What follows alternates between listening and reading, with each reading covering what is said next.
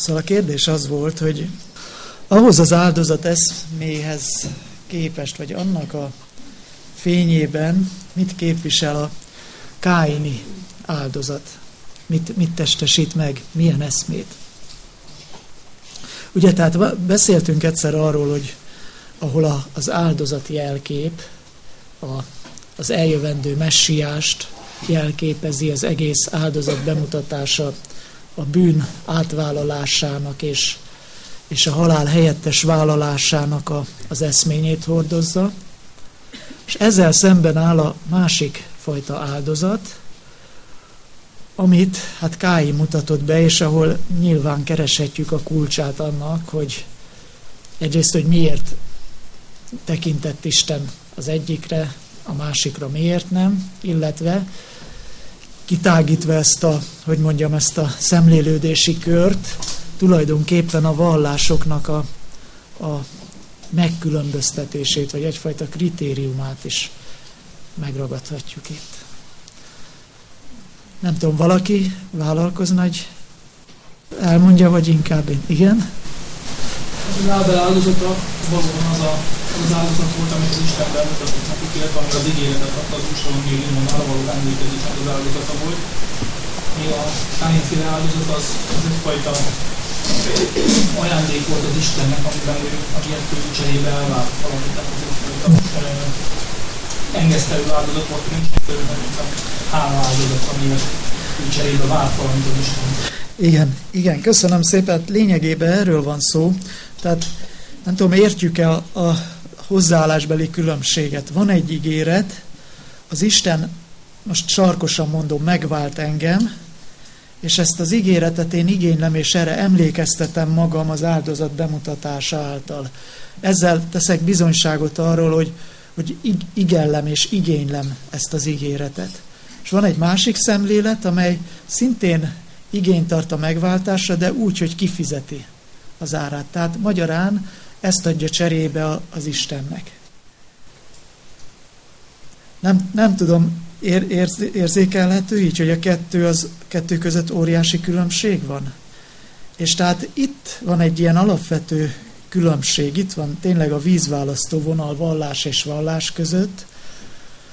Úgy, úgy akar megváltva lenni, hogy lefizeti az árát, mint hogyha nem tudom, gyümölcsökkel, terményekkel le lehetne fizetni, vagy akármivel. Ilyen szemlélettel viszi az áldozatot, vagy úgy, hogy tudja, hogy ezt itt, itt ő csak kaphat, itt ő neki annyi a szerepe, hogy ezt, ezt felismerje, hogy ez egy, ez egy ajándék tulajdonképpen a megváltás, és, és a, egyedül, amit tehet, az, hogy ő elfogadja, hálával elfogadja. Tehát nem tudom, elég jól sikerült elmondanunk, de tessék ezen gondolkodni, mert hatalmas a különbség. Az egyik tulajdonképpen egy, egy üzleti viszonyba kerül Istennel. Megváltasz, cserébe adok neked valamit. És ez, ez nagyon, nagyon ott van ez a logika, ez egy, egy tulajdonképpen egy zsigeri, emberi gondolkodás. Te adod nekem ezt, én adom neked azt. A másiknál meg tudom, hogy ez, ez csak az Isten jósága, hogy, hogy átvállalja az általa küldött messiása bűneimet, meghal helyettem, és én erre emlékeztetem magam a, a, az áldozat bemutatásával. Most, hogy mennyire úgy van a, megint a káini áldozatra utalva, hogy, hogy mennyire ez a, ez, a, ez a zsigeri logika, vagy, vagy így mondom inkább, hogy üzleti erkölcsi logika működik. Egyébként most ezt nem olyan értelemben nem elmarasztalóan, hogy az üzletben tényleg helyes, hogy így van, hogy te adsz nekem valamit, és cserébe én adok neked valamit. Csak itt az Isten-ember viszonyban ez a Biblia szerint azért nem működik, mert Jézus áldozat az kifizethetetlen. Tehát az, az nem, nincs az a, nem tudom én, terménymennyiség, amivel ezt ki tudnánk fizetni. Ez, ez ingyen ajándék, ez itt az ember ezt nem tudja viszonozni. Tehát ez az üzlet erkölcsi logika mennyire ott van a, a különböző vallásokban, és most a, kifejezetten ezekre a primitív bálvány áldozati kultuszokra utalnék. Ezt a Szentírásból is tudjuk, hogy bizonyos kánaáni vallásokban egészen olyan mélységig eljutottak hát az adott vallás gyakorlói, hogy a gyerekeiket, mondjuk az elsőszülött gyerekeiket áldozták föl ezeknek a vélt isteneknek. De például ez a, ez a dél-amerikai indiánok vallásában is megtalálható volt az ember áldozat. De a Bibliában ugye részletesen, néhány helyen kifejezetten ugye részletesen is leírják, hogy hogy történt, tehát hogy elevenen megégetni ezeket, tehát kifejezetten kegyetlen kultuszok. Bocsát, nem a bibliai részletesen, hanem más történelmi források, hogy, hogy talán beszélni se illendő, annyira brutális volt ez, azon túl, hogy ugye eszemen dolognak látjuk így, főleg a 21. századból, hogy valaki a gyerekét feláldozza, és hogy minél nagyobb szenvedéssel legyen teljes ez a föláldozás. De mondom, ez mögött is az az egyszerű logika húzódik meg, hogyha az Istennek a legdrágábbat adom, az a legértékesebb. Vagyis a, a gyerekemet, ugye ezzel, ezzel meg tudom fizetni az Istent, vagy meg tudom vásárolni a jó indulatát. Meg tudom vásárolni például arra a jó indulatát, hogy jó terményt adjon. Például az említett dél-amerikai kultuszokban, ugye de nem tudom, kukorica Isten tetszését elnyerni, jó legyen a kukorica termés, ott is bevett dolog volt, hogy a gyerekeiket, elsőszülött gyereket föláldozták. És mondom, a, a Bibliában is találhatunk ilyen, ilyen kultuszoknak az említését. Nem tudom, érthető ez? És ugye mikor erről olvasunk, akkor Ugye, hát sajnálatos módon még az Ószövetségi Izrael is átvett időnként ilyen kultuszokat, és akkor nyilatkozik róla az Isten, ugye megfeddi meg, hát történelmi ítéleteket foganatosít, amikor ilyen kultuszokat átvettek az izraeliták.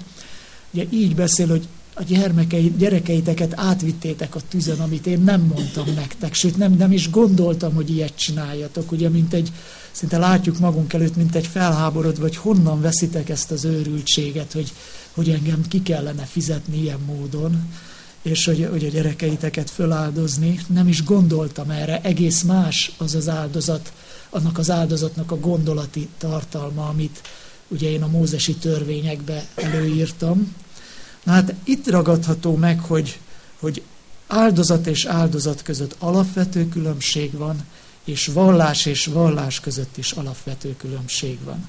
Az egyik vallás, az igaz vallás elfogadja a, az Isten kegyelmi ajándékát hálával, a másik vallás pedig meg akarja fizetni az Istent, vagy ki akarja fizetni az Istent, és meg akarja vásárolni az Istennek a jó szándékát.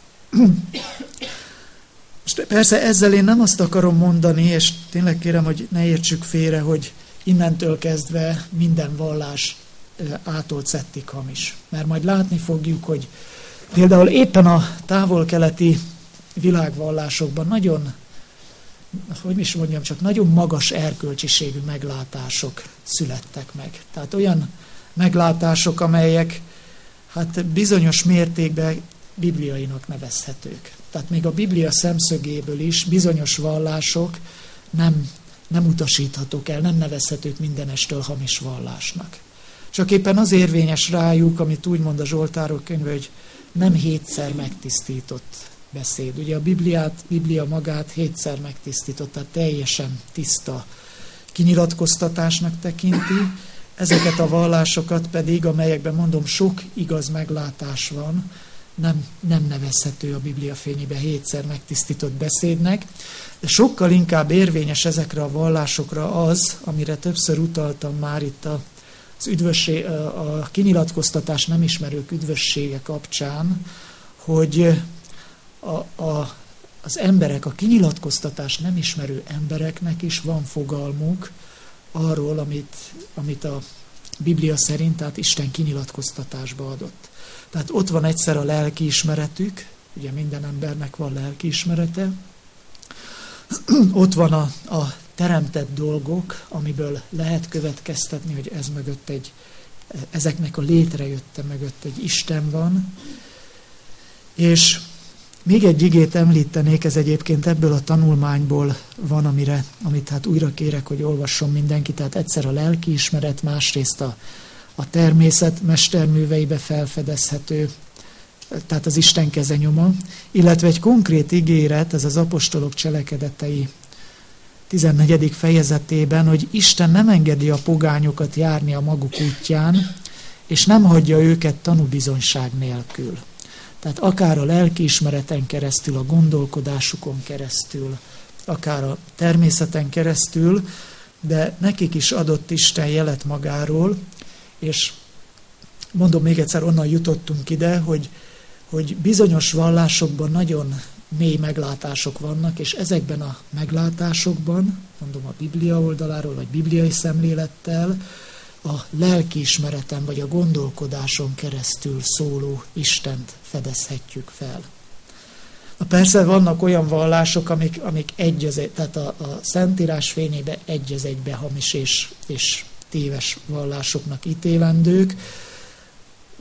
Nem akarok újabb konkrét példákat mondani, azt hiszem, hogy, hogy ez senkinek a lelkiismeretét nem bántja. Azt mondom, hogy az a vallás, amelyik oda jut, hogy a saját gyerekét áldozza az Istennek, ez valami rette, ez a végállomás, ez a gödör alja, olyan eltorzult szemléletet takar.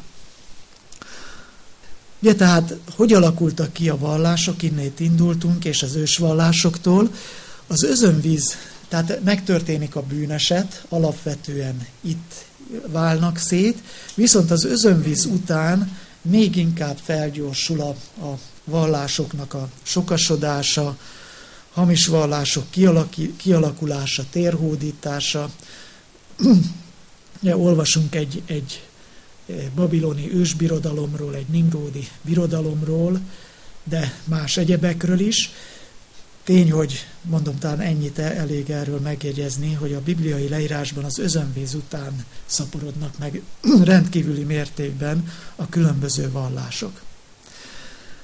És ezek után nézzük meg ezeknek a múltbeli vallásoknak a közös jellemzőit. Tehát milyen, milyen dolgok jellemzőek ezekre a múltbeli vallásokra, azokra a vallásokra tehát, amelyek hát az emberiség történetének a hajnalán láttak napvilágot, és a mai napra le is zárultak, kivéve természetesen ezt a bibliai ősvallást, ezt a monoteista ősvallást, amiről beszéltem. A, az első jellemző, amit megemlíthetünk, az animizmus. Tehát arról beszélünk, mondom még egyszer, hogy mi jellemzi összefoglalóan vagy átfogóan ezeket a múltbeli vallásokat. Animizmus, miből származik ez a szó, anima, ugye a görög anima, lélek, lélek szó, és mit akar? Azt akarja, hogy ezekben a vallásokban hittek a testtől különváló, a testtől függetlenedni tudó lélekben. Érdekes egyébként, hogy milyen, milyen megfigyelések vagy tapasztalatok vezethették el őket erre.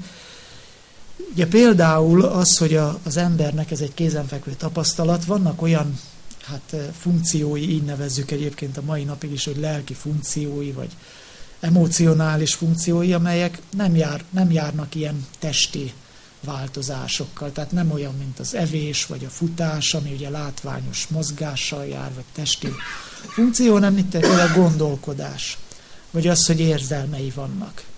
Vagy például, különösen érdekes, az, hogy álmodik valaki. Ugye ál, álmodunk, és álmunkban egy másik helyen járunk, most ezek a régi emberek ezt úgy képzelték el, hogy ilyenkor kirepül a, a testből a lélek, és ténylegesen azokon a helyszíneken jár, ami ugye az álmunkban megjelent. Tehát ilyenfajta következtetések, vagy, vagy gondolkodás nyomán is juthattak erre. Azért mondom, hogy ez az álom dolog különösen érdekes, mert például éppen ezért féltek attól gyakran, hogy valakit hirtelen felébreszteni nagyon veszélyesnek gondolták, mert ugye a lelke akkor nem, tud, nem lesz ideje visszatérni a testébe. hogy ez kint járkál azokon az álombeli tájakon, és ha hirtelen felébresztik, akkor nem, nincs ideje visszatérni.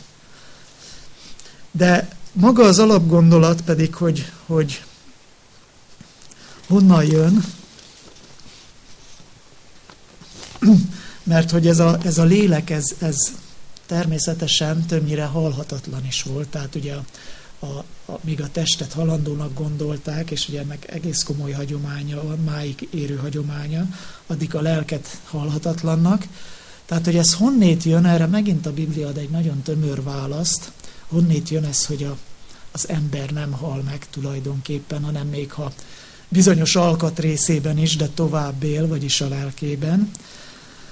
Megint a bűnesetre gondoljunk vissza, annak a bibliai leírására, ahogy megkísérti a kígyó az embert. Ugye arról van szó, hogy a, az Isten azt mondja, Isten azt mondja az embernek, hogyha eszel arról a bizonyos fáról, bizony meghalsz. És mit, mit mond ezzel szembe a kísértő, sátán? Bizony nem haltok meg. Ugye mondta a kígyó az asszonynak, bizony nem haltok meg, olvassuk egy Mózes 3-4-ben, hanem tudja az Isten, hogyha eztek belőle, akkor olyanok lesztek, mint ő, tehát vázi meg akar fosztani benneteket valami jó dologtól, bizony nem haltok meg. Na ebben a rövid sátáni kijelentésben érthet, érhető tetten a, a lélek halhatatlanságát valló vallásoknak az inspirációja. Tehát ide vezethető vissza, az ember nem hal meg, még hogyha még ha a teste meg is hal, valamilyen módon tovább él. És, és hát ez a végeredmény nem hal meg. Persze ez aztán később odáig, hogy mondjam, fokozódik ez a gondolat, hogy hát nem csak, hogy a, arról van itt szó, hogy a, a halállal szembe egyfajta vigasztad a lélek halatatlansága, hanem kifejezetten az lesz majd az igazi létforma, amikor a test meghal, és már nem húzzák ezek a földi alantas nyűgök, és az ember egy magasabb létformába jut, ugye a lelke egész pontosan, és az lesz aztán az igazi élet. Ugye, tehát ez a görög gondolkodókon, majd, majd épp most volt a negyedik évfolyamban Platont olvastuk, Platonnál, aztán az új platonikusoknál, és akkor átkerül a kereszténységbe, a gnosztikusokon, új platonistákon keresztül, és hát ugye a mai eh, keresztények között, vagy, vagy keresztény vallás gyakorló különböző felezet, felekezetekben ez, ez szinte egy megkérdőjelezhetetlen eredeti keresztény tanítás, hogy a, az ember lelke képes külön válni a testétől, és a halála után tovább él. Na, ezt csak érdekességként mondtam most, tehát amit ebből a vallástörténet kapcsán feltétlenül jegyezzünk meg, az az animizmus, mint ami, ami jellemző a múltbeli vallásokra. A következő jellemző, ami viszont nagyon szorosan kapcsolódik ide, és érintettük is, a, a, az első jellemzővel, ez a túlvilághit. Tehát a túlvilághit, ami, hát mondom, elválaszthatatlan ettől, hogy a test tehát tovább él a, a bocsánat, a test halála után tovább él a lélek, és a lélek ugye életének, vagy, vagy további létezési helyének is hát kell lennie, kell lennie ennek valamilyen ö, helyszínének, és, és ez a, a túlvilág, amit persze a különböző vallások különböző módokon képzeltek el, kezdve a, a nem tudom én, a, a, az örökvadászmezők, ugye az indiánoknál, vagy a hádész a, a görögöknél, pokol, ugye a, a görög gondolkodás vagy mitológia által befolyásolt kereszténységben, és így tovább, vagy éppen a lelkek mennyországa. Tehát valamilyen hely, ahol a, a lélek tovább él, és az ezzel összefüggő hit, a túlvilághit. A harmadik jellemző megint csak nagyon szorosan kötődik az eddigiekhez, az a jellemző, tehát hadd ismételjem újra és újra, nem untatni akarok senkit, de elmondom, tehát, hogy a, a múltbeli vallásokról beszélünk, és mindegyikre jellemző a halott kultusz. A halott kultusz, ugye tehát ott tartunk, hogy a lélek tovább él a halál után, van túlvilága, ami az ő létezésének vagy életének a, az új helyszíne, És a halott kultusz pedig azt jelenti, ugye mindezekből nagyon logikusan következik már, hogy ahhoz, hogy a lélek jól érezze magát ebben a megváltozott létformában, illetve az új életének a helyszínén, erről az élőknek kell gondoskodniuk.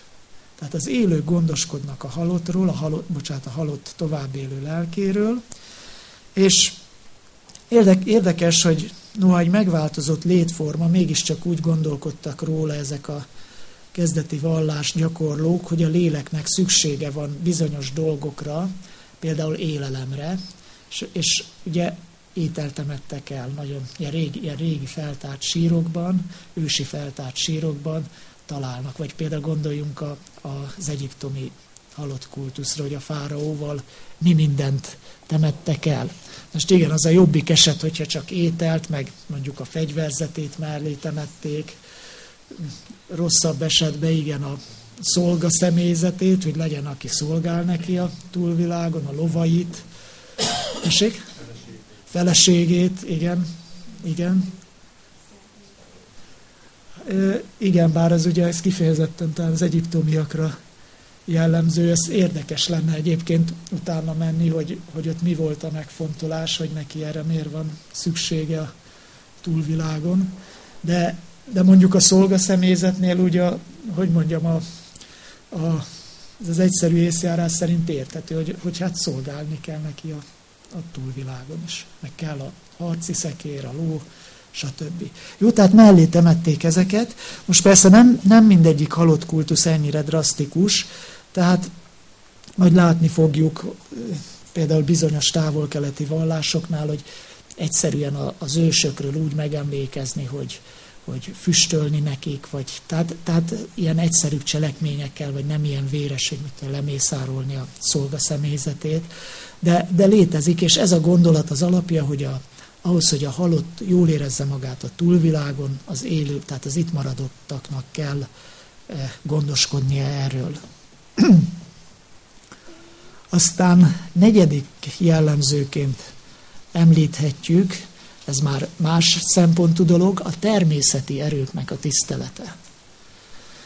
Tehát a múlt vallásaiban, mondom kivéve tehát ezt a bibliai ősvallást, a természeti erőket Istenként tisztelték.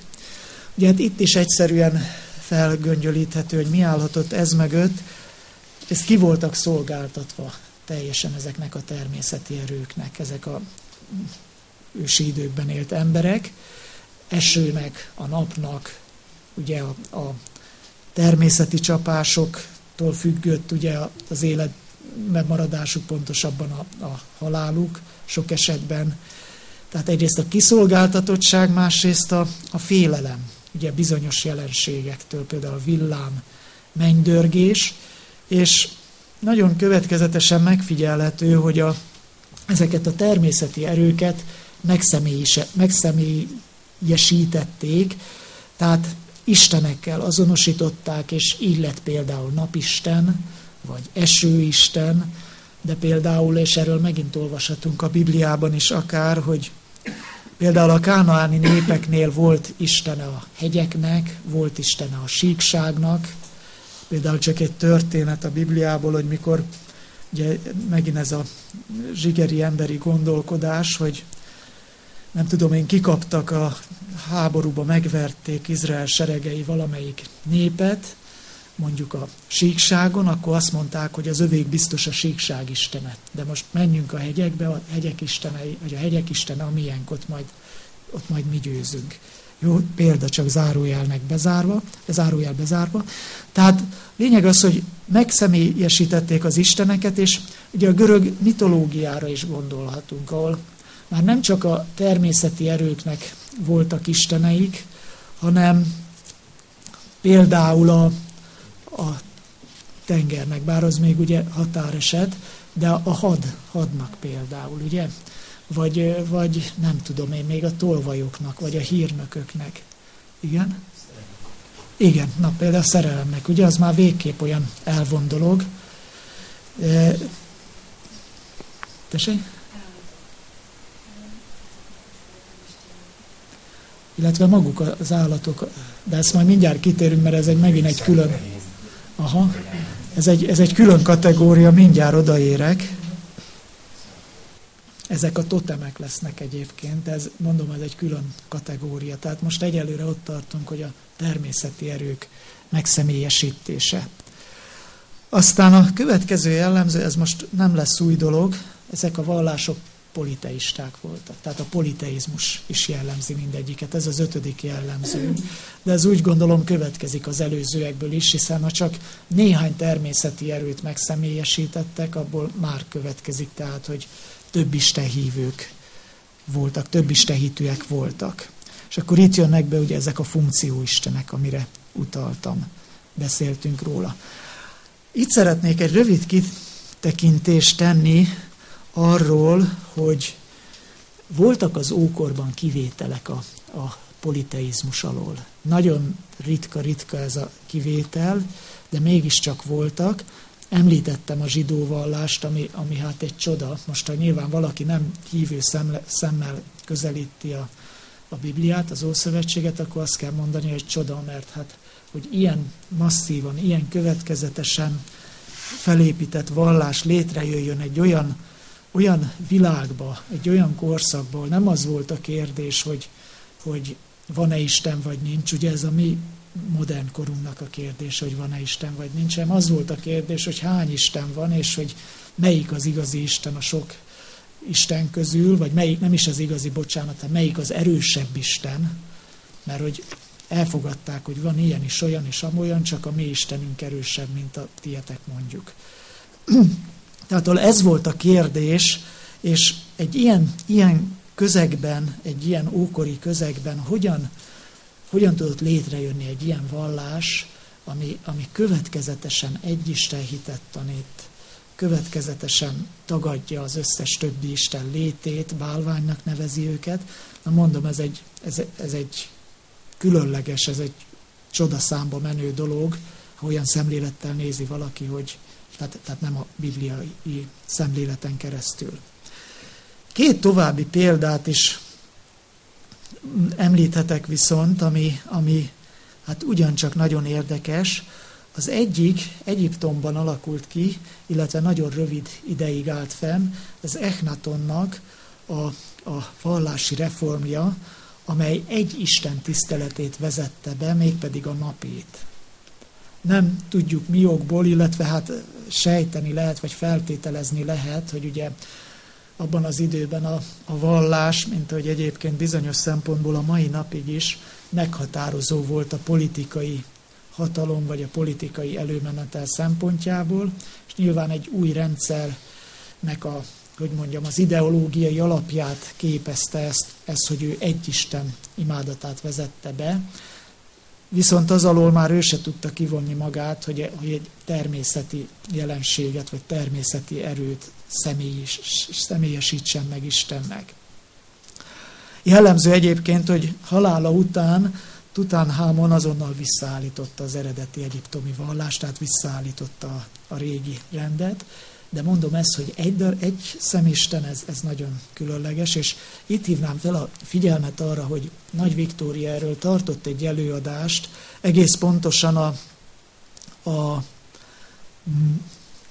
2011-es főiskolai táborunkban Echnaton naphimnusza és a 104. Zsoltár összehasonlítása.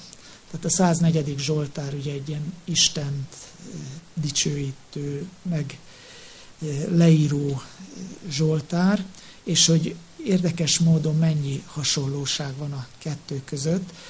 Ha valaki érdeklődik, vagy érdekli ez a dolog, akkor megtalálja a főiskolai táboroknak a hangfelvételei között, illetve talán még valamelyik főiskolai újságban is. Ez tehát az egyik példa. A másik pedig, és meddig tart az óránk? Még 10, 10 percig az. A másik pedig a perzsa vallás, de annak a Zarathusztra, illetve Zoroaster által megalapított változata. Bizonytalan, hogy mikor élt Zoroaster vagy Zarathustra, Krisztus előtt, vagy időszámításunk előtt ezer körülre datálják, Viszont tény, hogy a, a klasszikus perzsa időkben, tehát időszámításunk előtti 5. századra már ez lett úgymond a, a hivatalos perzsa vallás, és itt is érdekes hát áthallások vannak a Bibliával, vagy átfedések. Ugye egy Isten hit, még hogyha ugye itt is megjelenik egy, egy jó és egy, egy rossz oldal, vagy egy jó és egy rossz alak, ugye, tehát hasonlóan, mint Isten és sátán mondjuk, aztán a végítéletben való hit, a jó és a gonosz harca, az ember szabad választása jó és rossz között, és a, az, az a gondolat, hogy az evilági cselekedetek alapján ítéltetik meg az ember a végítéletben. Tehát ezek nagyon érdekes sajátosságai a perzsa vallásnak, ami mondom az időszámításunk előtti 5. századra mm, vált uralkodóvá vagy elterjedté a perzsák között. Jó, tehát eddig a kitekintés itt a politeizmus kontra monoteizmus kapcsán, és akkor még a hátralévő öt jellemző, ez rövid lesz, mert tényleg tőszavakba el lehet mondani. Tehát a hatodik jellemzőnél tartunk, ez a termékenységkultusz. Tehát ami általánosan jellemző ugyancsak. Összefügg a természeti erők tiszteletével egyébként, illetve hasonló gondolatiság áll mögötte, ugye legfőképpen a, a keletkezés, vagy az élet keletkezésének a csodálatával, és tulajdonképpen a, a szexualitás nyerit vallási rangot, megjelenik például ugye termékenységi szobrokban, amit a termékenységi rítusokban használtak, de a Bibliában is olvasunk olyat például, hogy a kánaánita népek között bevett dolog volt az úgynevezett kultikus paráznaság, na ez is a termékenység kultusszal függött össze. A hetedik jellemző, ez, ez nagyon nem lesz új, tehát itt is a, a múlt vallásaiban is voltak papok és közvetítők. Ugye bizonyára emlékszünk rá, hogy az első előadáson ezt a valamennyi vallás tekintetébe elmondhat, elmondtam, illetve elmondhatjuk. Tehát minden vallásra jellemző, így hát természetesen jellemző a, a múlt vallásaira is. A nyolcadik, na itt érkezünk el a fétishez, illetve a totemhez. Mi a, mi a fétis, illetve a totem? Ezek szent tárgyak. Ezek is voltak, ezekről is esett szó egyébként az első előadáson szent tárgyak, illetve egy szent állat, vagy szentnek tekintett állat, amelyektől az adott vallási közösség származtatja magát. Bizonyára tudnánk ilyeneket említeni, a, a fehér ló, ugye a, a magyar táltos vallásban, vagy turulmadár, vagy az indiánoknál a, a teknős békat, teszem azt a, a mohikán, vagy a delavár törzseknél. Igen? Akkor jó, hát számos példát lehetne mondani, tehát ezt nevezzük fétisnek, illetve ugye szent tárgyak, illetve totem, te, totemnek. A mítosz, ez is ismerős lehet, minden múltbeli vallásnak van elképzelése arról, hogy hogyan alakult ki a világ, illetve az ember. Ugye például a vízözön mitoszokat is megemlíthetjük, amelyek azért érdekesek, mert valamennyi, vagy szinte jószerével valamennyi vallásban megtalálhatók. Tessék? Hát igen, de ugye ez így önmagában nem egy vallás. Igen.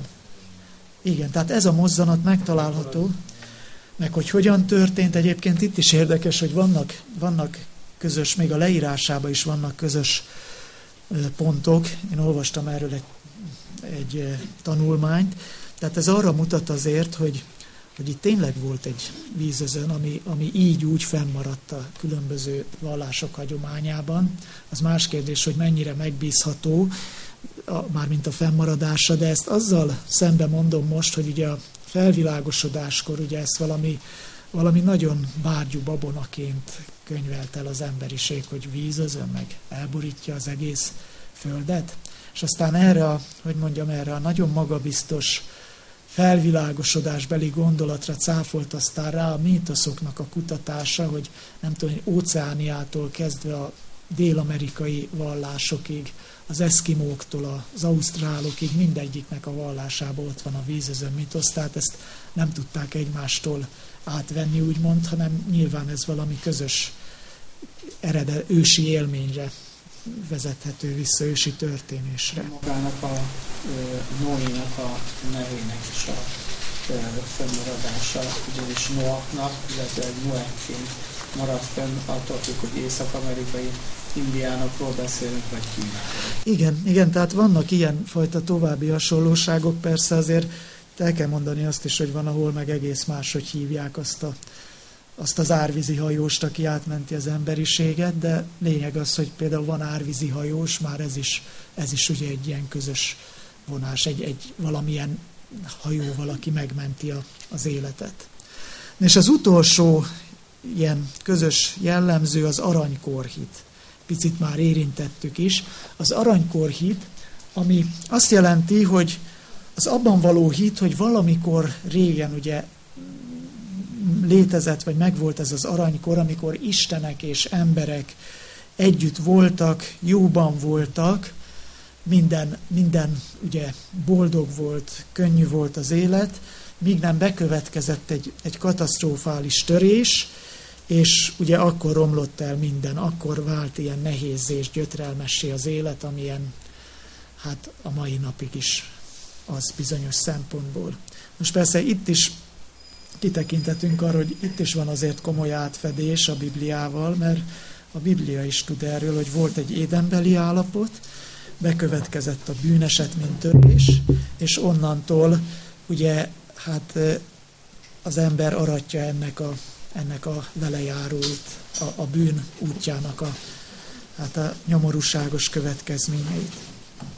Jó, hát akkor ezeket, ezeket is feltétlenül ismerjük, ezeket a, ezeket a jellemzőket, és akkor köszönöm a figyelmet, a következő alkalommal már a hinduizmussal, tehát egy konkrét világvallással fogjuk folytatni.